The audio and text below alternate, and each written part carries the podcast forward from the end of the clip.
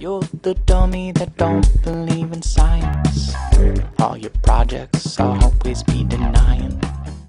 Hola a todos, soy Carlos Alfonso López y esto es Tu perro piensa y te quiere en Instagram.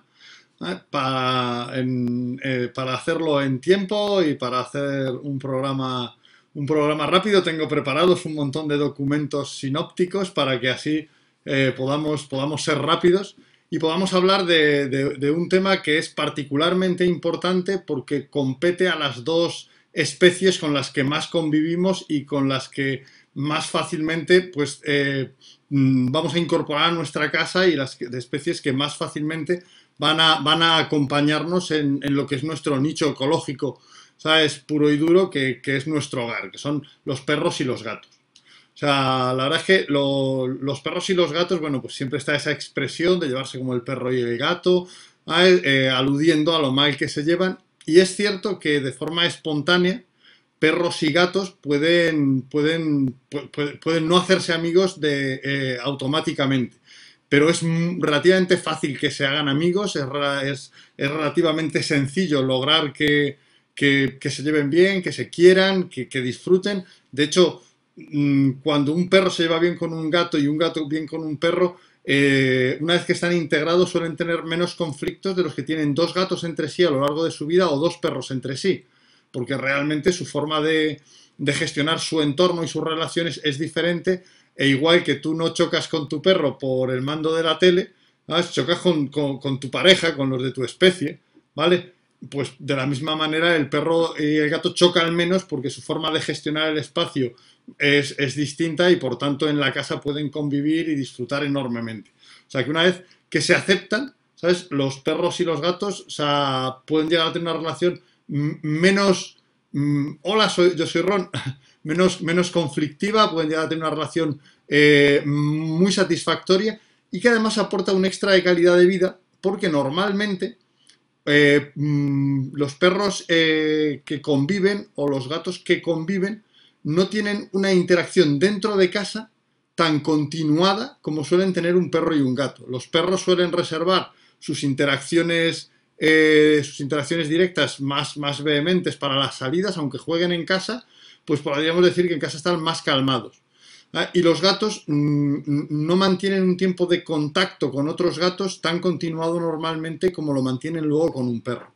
Por tanto, ¿sabes? Para, para lo que es eh, que disfruten, para que estén bien en el hogar, o sea, un perro y un gato son una compañía óptima, ¿vale?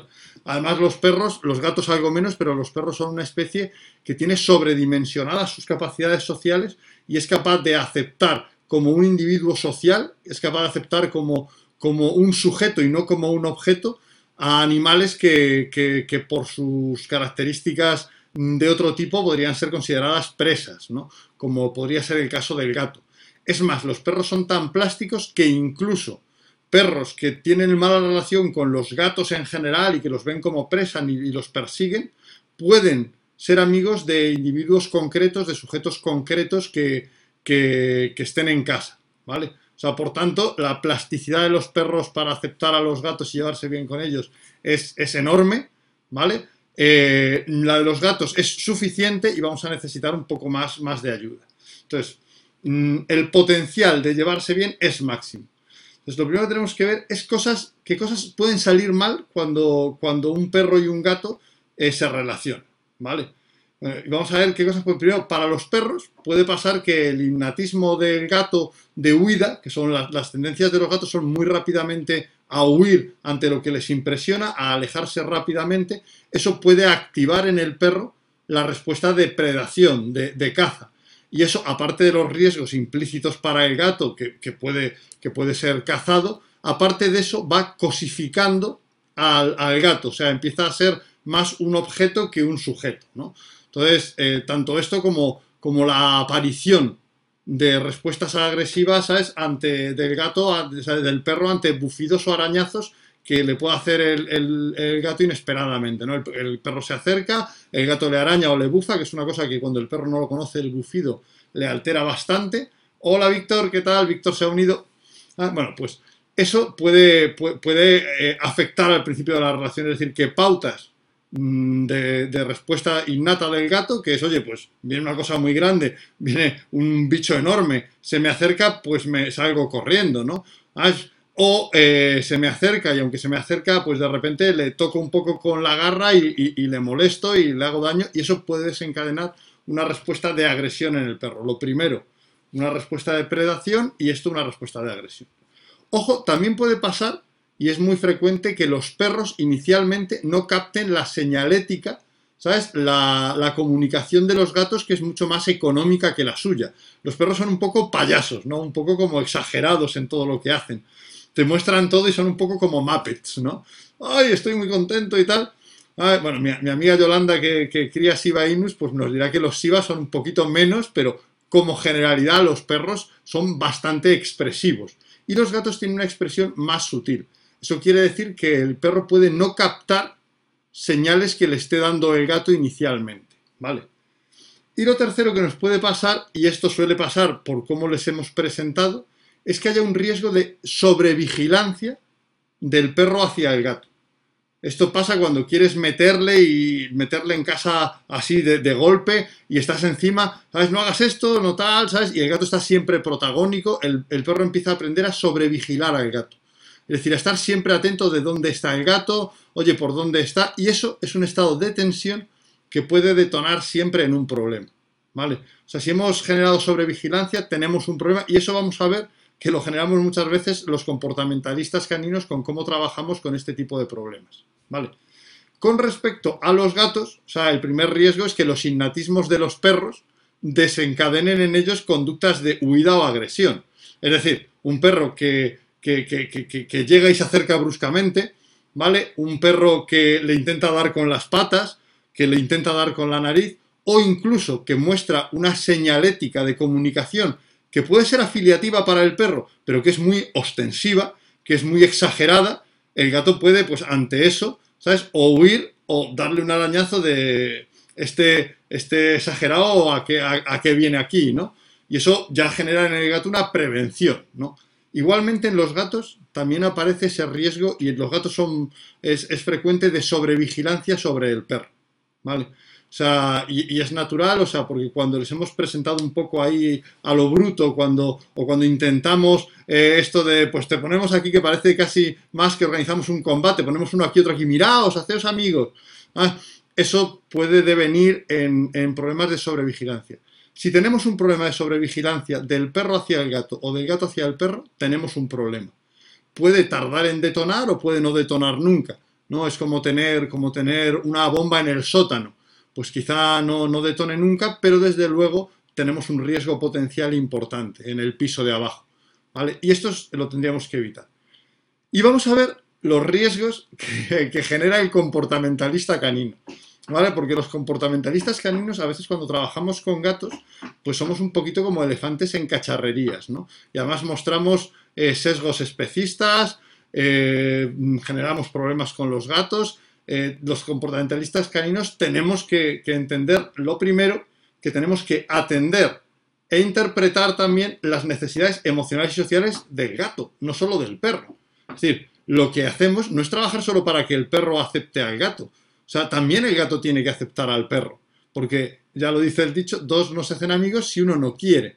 ¿Sabes? O sea, pues eh, en este caso realmente eh, tenemos que, que que, los comportamentalistas caninos mm, quizá, ¿sabes?, no tienen en consideración la emocionalidad o las capacidades sociales del gato y trabajan para que el perro acepte al gato, pero no tienen en consideración que el gato también tiene que aceptar al perro, ¿vale? Eh, entonces, esto a veces se olvida con frecuencia, ¿vale? Ah, y esto además deviene en un riesgo también de no controlar las sesiones. Los comportamentalistas caninos estamos acostumbrados a trabajar con dos especies que son fáciles, ¿no? Primero están las personas que tienden a hacer lo que les decimos más o menos, ¿vale? Es decir, toda persona le puedes decir que en una sesión, cuando un perro tiene un problema de miedo, un problema de agresión, un problema de cualquier tipo con, con respecto a personas, tú le puedes decir a la persona, acércate de esta manera, actúa de este modo, y la persona más o menos pues te hará caso. Y cuando trabajamos con perros que no te van a hacer caso, conocemos bien a la especie y podemos manejar bien y, calcular sus reacciones. Sin embargo, los gatos eh, pueden reaccionar de formas que, no son las esperadas o las deseadas y esto puede generarnos problemas posteriormente, ¿sabes? Porque no, no, controlemos la sesión, ¿vale? El tercer gran riesgo que generamos los comportamentalistas es el exceso de enfoque en las sesiones relacionales, en las sesiones de vamos a juntarlos y que se, y que se hagan amigos. O sea, esas sesiones vamos a ver que tienen que ser minoritarias. O sea, eso de que de hacer sesiones, de juntar, y esto vale también con un perro y un gato, con dos perros que no se llevan bien, con un perro y una persona. O sea, el, el ponernos a trabajar como si lo importante fuera la conducta de acercamiento y no lo que implica socialmente por debajo el aceptar o no aceptar a alguien como sujeto eh, social, ¿vale? O sea, lo que hacemos es acercarnos e intentar progresar, intentar que el perro se acerque más, que le contacte, que se relacionen. Esas sesiones en las que obligamos, aunque sea con mucha distancia, aunque sea con mucha seguridad, aunque sea dejándoles elegir a ellos, pero esas sesiones en las que el foco del perro y del gato están en relacionarse con el otro, tienen que ir con cuentagotas, ¿vale? Porque el exceso de sesiones relacionales, aunque salgan bien, o sea, aunque sean exitosas, genera normalmente sobrevigilancia y sobrecarga emocional. Entonces, las, sesiones relacionales con cuentagotas. Y el último de los, de los riesgos que generamos los comportamentalistas caninos es que muchas veces calculamos el avance de la sesión, o sea, la progresión del proceso, en base a, los avances que hace la especie que más rápido avanza, que suele ser el perro. Ah, el perro ya está aceptando al gato a, un metro, vamos a acercarnos a 50 centímetros. Esto es un error de base siempre marca la pauta de progresión el animal, sea el perro o el gato, que menos está aceptando al otro. Sea, la progresión no la marca el que va más rápido, la marca el que va más lento. El ritmo de la relación, el ritmo del avance, el ritmo de la presentación. O sea, pues los criterios generales, luego veremos criterios un poco más específicos, los criterios generales, los de distancia, eh, tiempo de enfoque, estabilidad, tiempo, tiempo cerca, ¿sabes? Todos esos nos los va a marcar siempre el, animal de los dos, sea el perro o el gato, que peor está aceptando al otro. Nunca el que mejor lo acepta. Y normal, primero, normalmente el que más progresa es el perro, y además en el perro se reconoce mucho, ¿no? Porque los perros son eso, son muy, muy ostensivos y somos especialistas en perros. Entonces decimos, ah, mira, el perro ahora está dando señales afiliativas a un metro, déjale que se acerque ahora hasta llegar a olerle. Bueno, ya, pero es que a lo mejor el gato todavía no está preparado para aceptar eso. El ritmo siempre debe marcarlo el, animal de los dos que, más lento está yendo. Entonces, ¿cómo tenemos que, actuar para lograr esa, esa mutua aceptación?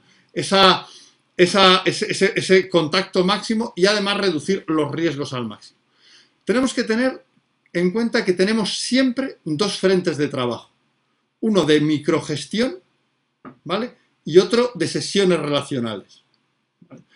La microgestión tienen que ser tres de cada cuatro horas de trabajo. Es decir, necesitamos tres horas de microgestión, o sea, de que, de que perro y gato estén eh, gestionando a unos niveles muy bajos la presencia del otro, ¿sabes? Eh, por cada sesión relacional que hagamos, por cada sesión en la que les juntemos. Eh, la microgestión, que es uno de los procesos más importantes en nuestro trabajo actual, porque te permite mm, construir eh, las capacidades y habilidades del perro para, para, realizar algo, en este caso para llevarse bien con el gato, usando eh, dosis muy pequeñas, haciendo sin que tenga que esforzarse.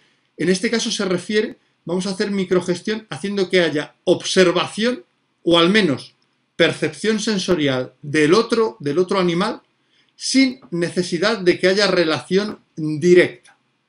¿vale? Es decir, o sea, necesitamos que el perro y el gato se vean, se huelan, asocien cosas buenas con el otro, pero sin estar teniendo que relacionarse.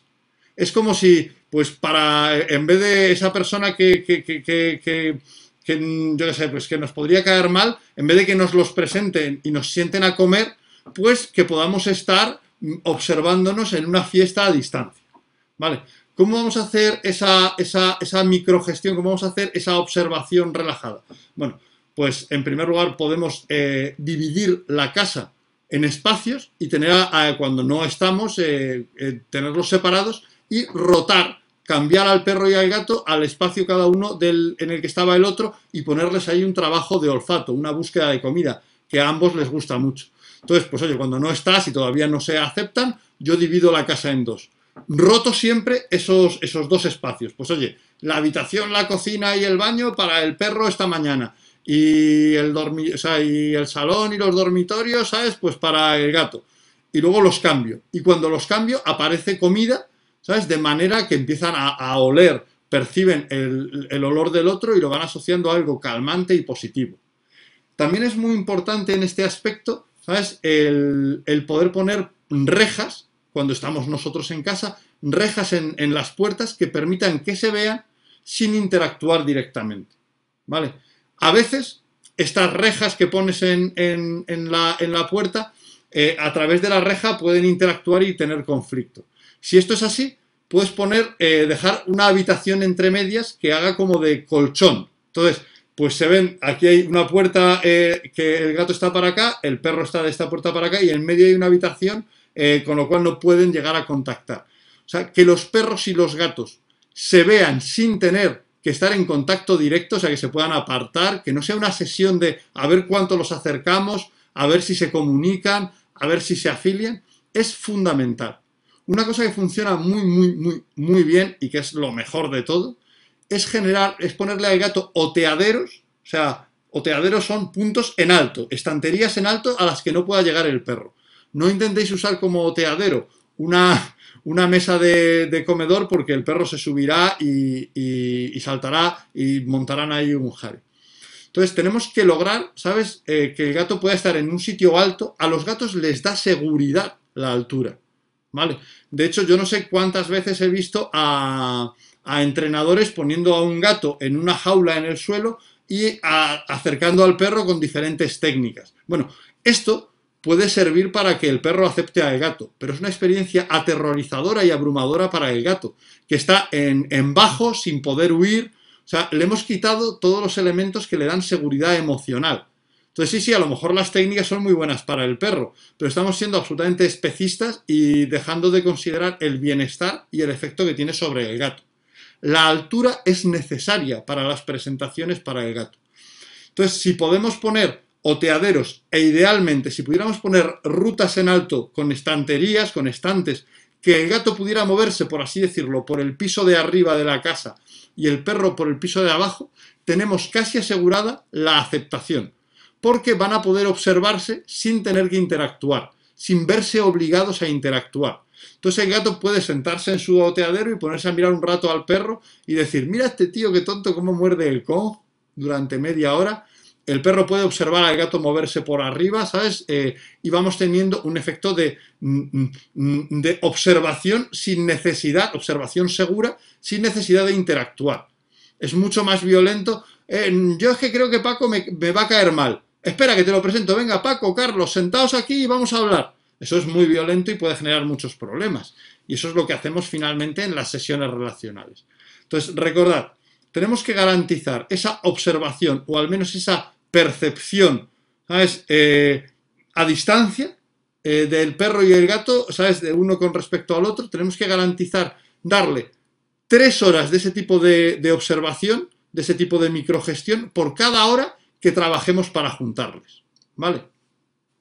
Cuando trabajamos con ellos para juntarlos, cuando ya empezamos a trabajar para avanzar eso, ¿qué recursos tenemos? Bueno, para, con los gatos, esos, los jaulones de reja son óptimos porque nos permiten, eh, nos permiten que el gato no pueda huir. Pero como no puede huir, ¿sabes? Y desencadenar, por tanto, la predación del perro, tenemos que garantizarle sentirse seguro a través de colocar ese jaulón en alto, normalmente en lo alto de una mesa. Ese jaulón es ideal si además le ponemos, eh, le ponemos unos juguetes del gato, es ideal porque nos da evaluadores inmediatos de cómo está el gato en la sesión. Entonces, imaginaos la, escena, tenemos al gato, un jaulón grande de reja transparente encima de la mesa, y vamos a ver si el gato se aleja del borde de la mesa, se pone en el extremo más protegido del jaulón, o va acercándose a curiosear a donde puede acercarse al perro. Vamos a ver si en el jaulón ¿Sabes? Ya, recuerda, la altura le está dando seguridad. Vamos a ver si en el jaulón puede, eh, acepta comida o no la acepta. Con lo cual nos da unos evaluadores muy claros de cómo se siente de seguro el gato. Si el gato estuviera en el extremo del jaulón más alejado del perro eh, y permaneciera ahí sin mirar al perro, eso sería que el criterio es excesivo y deberíamos bajarlo, alejar mucho más al perro, poner al gato más alto. ¿Vale? Por tanto, el uso de jaulones nos ayuda, nos ayuda sustancialmente. ¿Vale? O sea, también podemos hacerle previamente al gato trabajos de, búsqueda de comida antes de, la sesión para que esté más, más relajado y podemos hacérselos después para que elimine un poco, ¿sabes? El pequeño estrés residual que aunque la sesión sea exitosa, ya sabemos que cualquier conocer a alguien, o sea, una, primera cita, aunque sea exitosa, es algo estresante. Bueno, pues para poder eliminar ese, ese, ese estrés residual, podemos pues después hacerle un poquito de trabajo de olfato. ¿Vale? Con los perros, eh, aquí sí me importa porque que tenemos que no hacer lo mismo que haríamos cuando presentamos al perro a otro perro. ¿Vale? Normalmente las sesiones relacionales que hacemos de un perro con otro perro o un perro incluso con una persona, tendemos, por ejemplo, a intentar ser lo menos protagónicos posible nosotros, intentamos no usar comida casi normalmente e intentamos eh, que el perro sea muy autónomo. Bueno, aquí no va a ser así. Y si es ideal, si el perro pudiera estar libre. En primer lugar, el perro debería ir de la correa fijada a un arnés seguro para que no pueda precipitarse sobre el gato, ¿vale? Aunque esté en la jaula o aunque no llegue. Porque lo que queremos, si en el gato con la jaula queremos bloquear las conductas de huida, en el perro queremos bloquear las conductas vehementes. Entonces, teniéndole de la correa, vamos a ayudarle a no hacer exceso. Si vemos que quiere saltar, le sujetamos un poquito y le ayudamos a que no salte. ¿Vale? También vamos a hacer lo que se llama sobregratificar. Es decir, Normalmente, cuando haces sesiones relacionales perro-perro, intentas no usar comida porque desconecta al perro un poco de la relación. Me saluda eh, JC Cotrino desde Bogotá. Saludos, JC Cotrino. Entonces, la correa sobre gratificar. Es decir, cada vez que el perro haga algo bien, le puedo dar comida porque aunque le desconecte, ¿sabes? De, de estar atento al gato, eso en este caso nos va a ayudar a calmar al perro y a evitar la sobrevigilancia sobre el gato, que siempre es un riesgo. Es decir, aquí la comida también nos sirve como un elemento que distrae al perro del gato.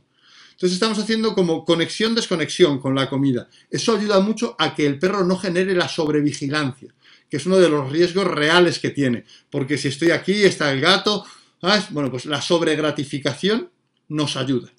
También vamos a usar al máximo el código de comunicación que tengamos construido con nuestro perro, para que el perro sienta que eso lo está haciendo con nosotros. Muy bien, no, vamos, ¿sabes? O sea, todo... Eh, aquí también desde Chile nos saludan, ¿sabes? A UPA Chile también. entonces, tenemos a, recuerda, correa, sobre gratificación, uso, uso del código de comunicación. También podemos hacer trabajos de olfato antes eh, durante o después de, la sesión para que el perro se desconecte un poco del gato, para, previos para que entre calmado, después para que recupere ¿sabes? Eh, del estrés residual y durante la sesión para que se desconecte un rato del gato y no genere sobrevigilancia. De verdad, la sobrevigilancia es muy problemática. ¿Vale? La sobrevigilancia es muy problemática. Por supuesto, cuando avancemos y podamos juntarles, el uso de bozales es que estén previamente positivizados, pues nos garantiza también un, extra de seguridad. ¿vale? Aquí tenemos que ver primero que, que, el perro eh, esté siguiendo una evolución eh, correcta. ¿vale? El gato nos va a dar su evolución acercándose hacia donde está, hacia donde está el perro y queriendo interactuar con él.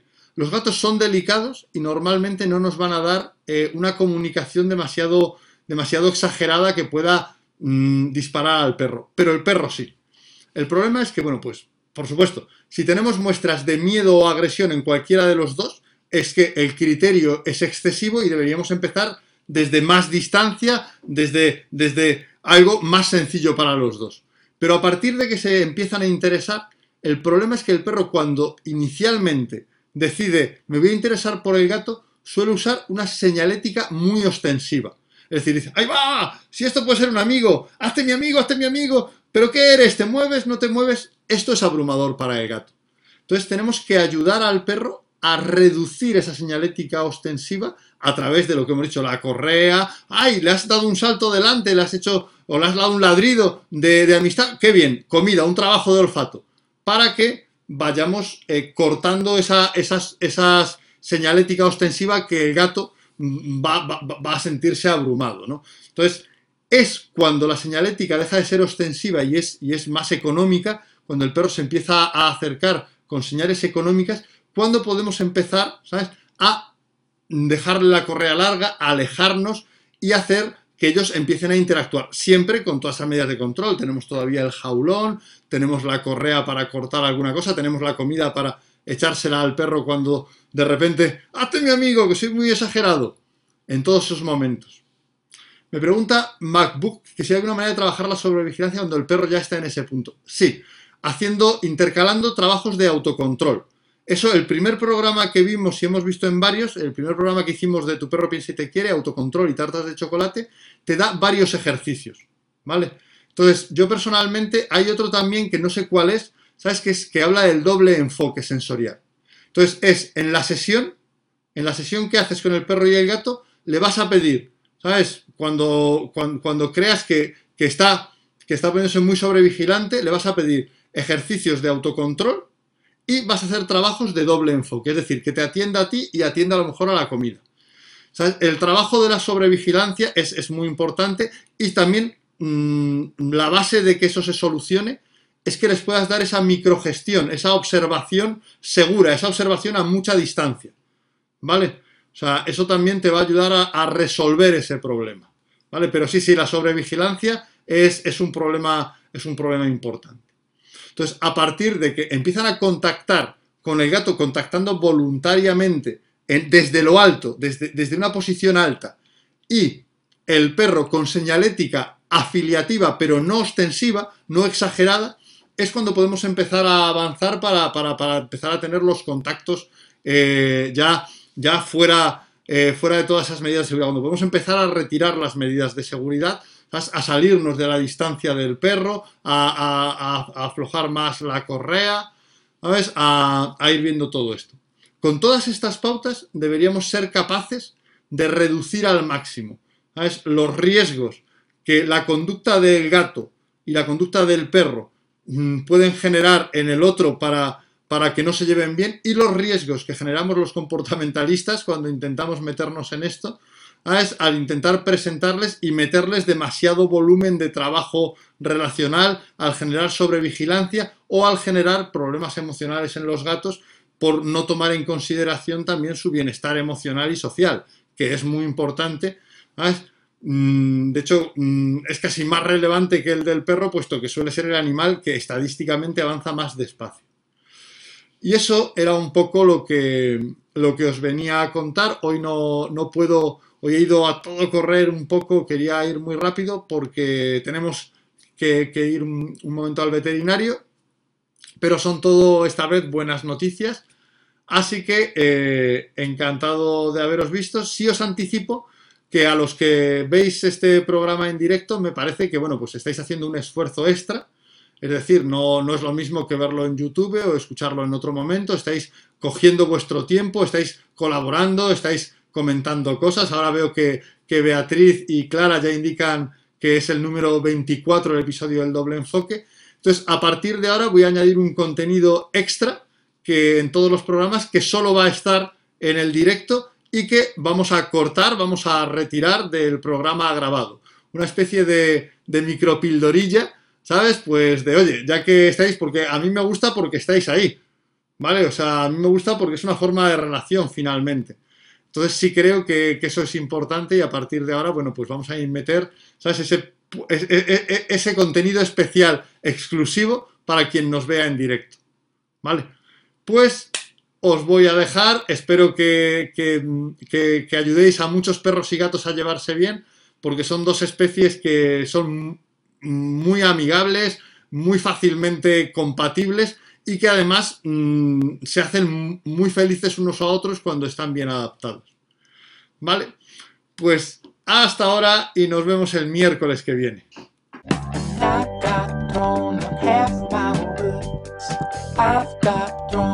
half mile